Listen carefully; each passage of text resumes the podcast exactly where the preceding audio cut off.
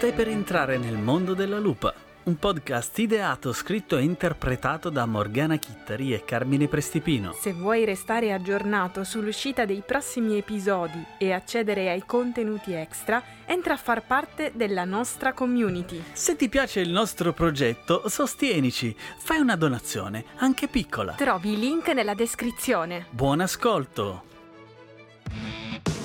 Ritratti è una rubrica del podcast La Lupa interamente dedicata alle interviste. Raccogliamo le voci di persone comuni, sognatori erranti per vocazione, che con la loro vita e il loro lavoro abitano il mondo in modo straordinario. Raccontiamo come e perché contribuiscono ogni giorno a generare stupore a partire dal quotidiano. Sono accanto a noi, sono ovunque, solo che spesso non le vediamo. Con Ritratti vogliamo farvele scoprire raccontandovi il dietro le quinte delle loro vite.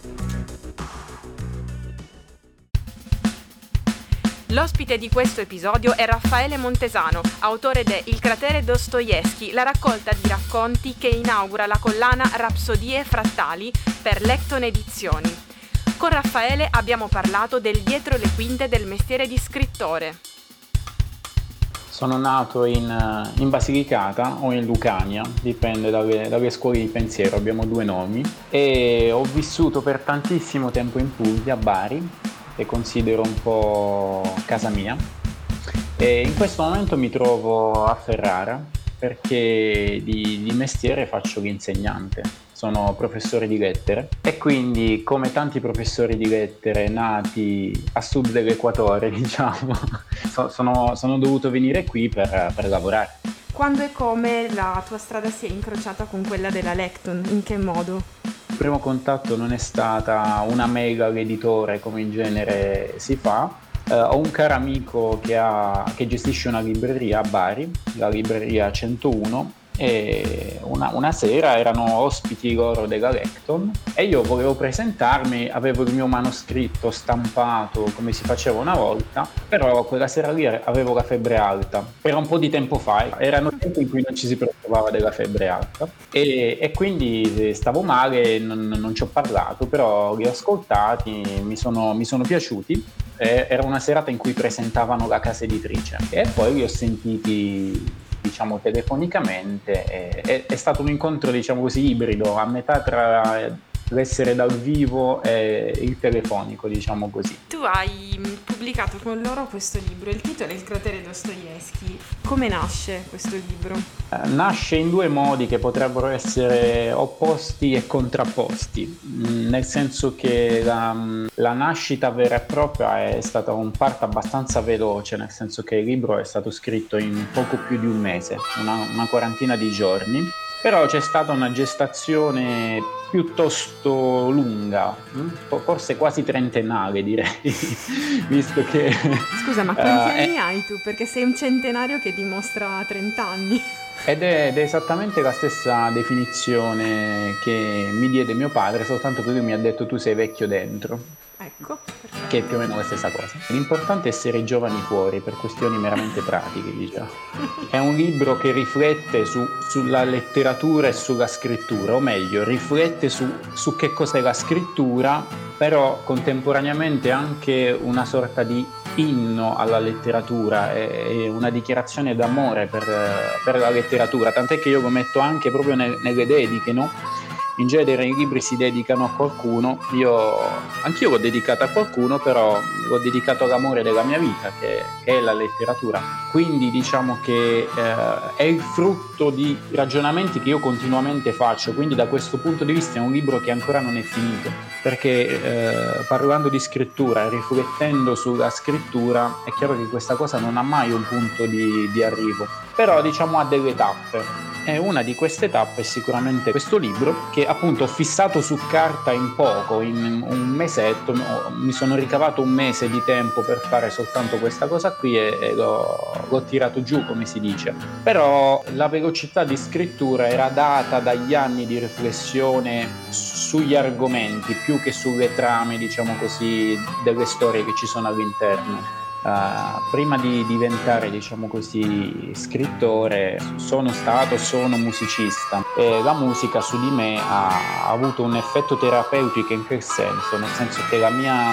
la mia indole è molto inquieta. L'esercizio musicale ma, e quindi di conseguenza poi quando è arrivato dopo l'esercizio di scrittura, ma in realtà più che di scrittura, di lettura, è un, diciamo così, un esercizio che mi calma, mi calma proprio fisicamente. E quindi è un, un po' un contrastare l'inquietudine. Cioè, da questo punto di vista mi sento molto vicino, per esempio, a autori come, come Pessoa, no? cioè autori che hanno cercato nella scrittura, ma direi nell'arte in generale, un elemento terapeutico se pensiamo per esempio, che so, un altro nome importante, per esempio a Kafka, la cosa che dico sempre quando, quando parlo di Kafka, che, eh, la cosa che più mi ha, mi ha sempre colpito è questa incompletezza delle opere.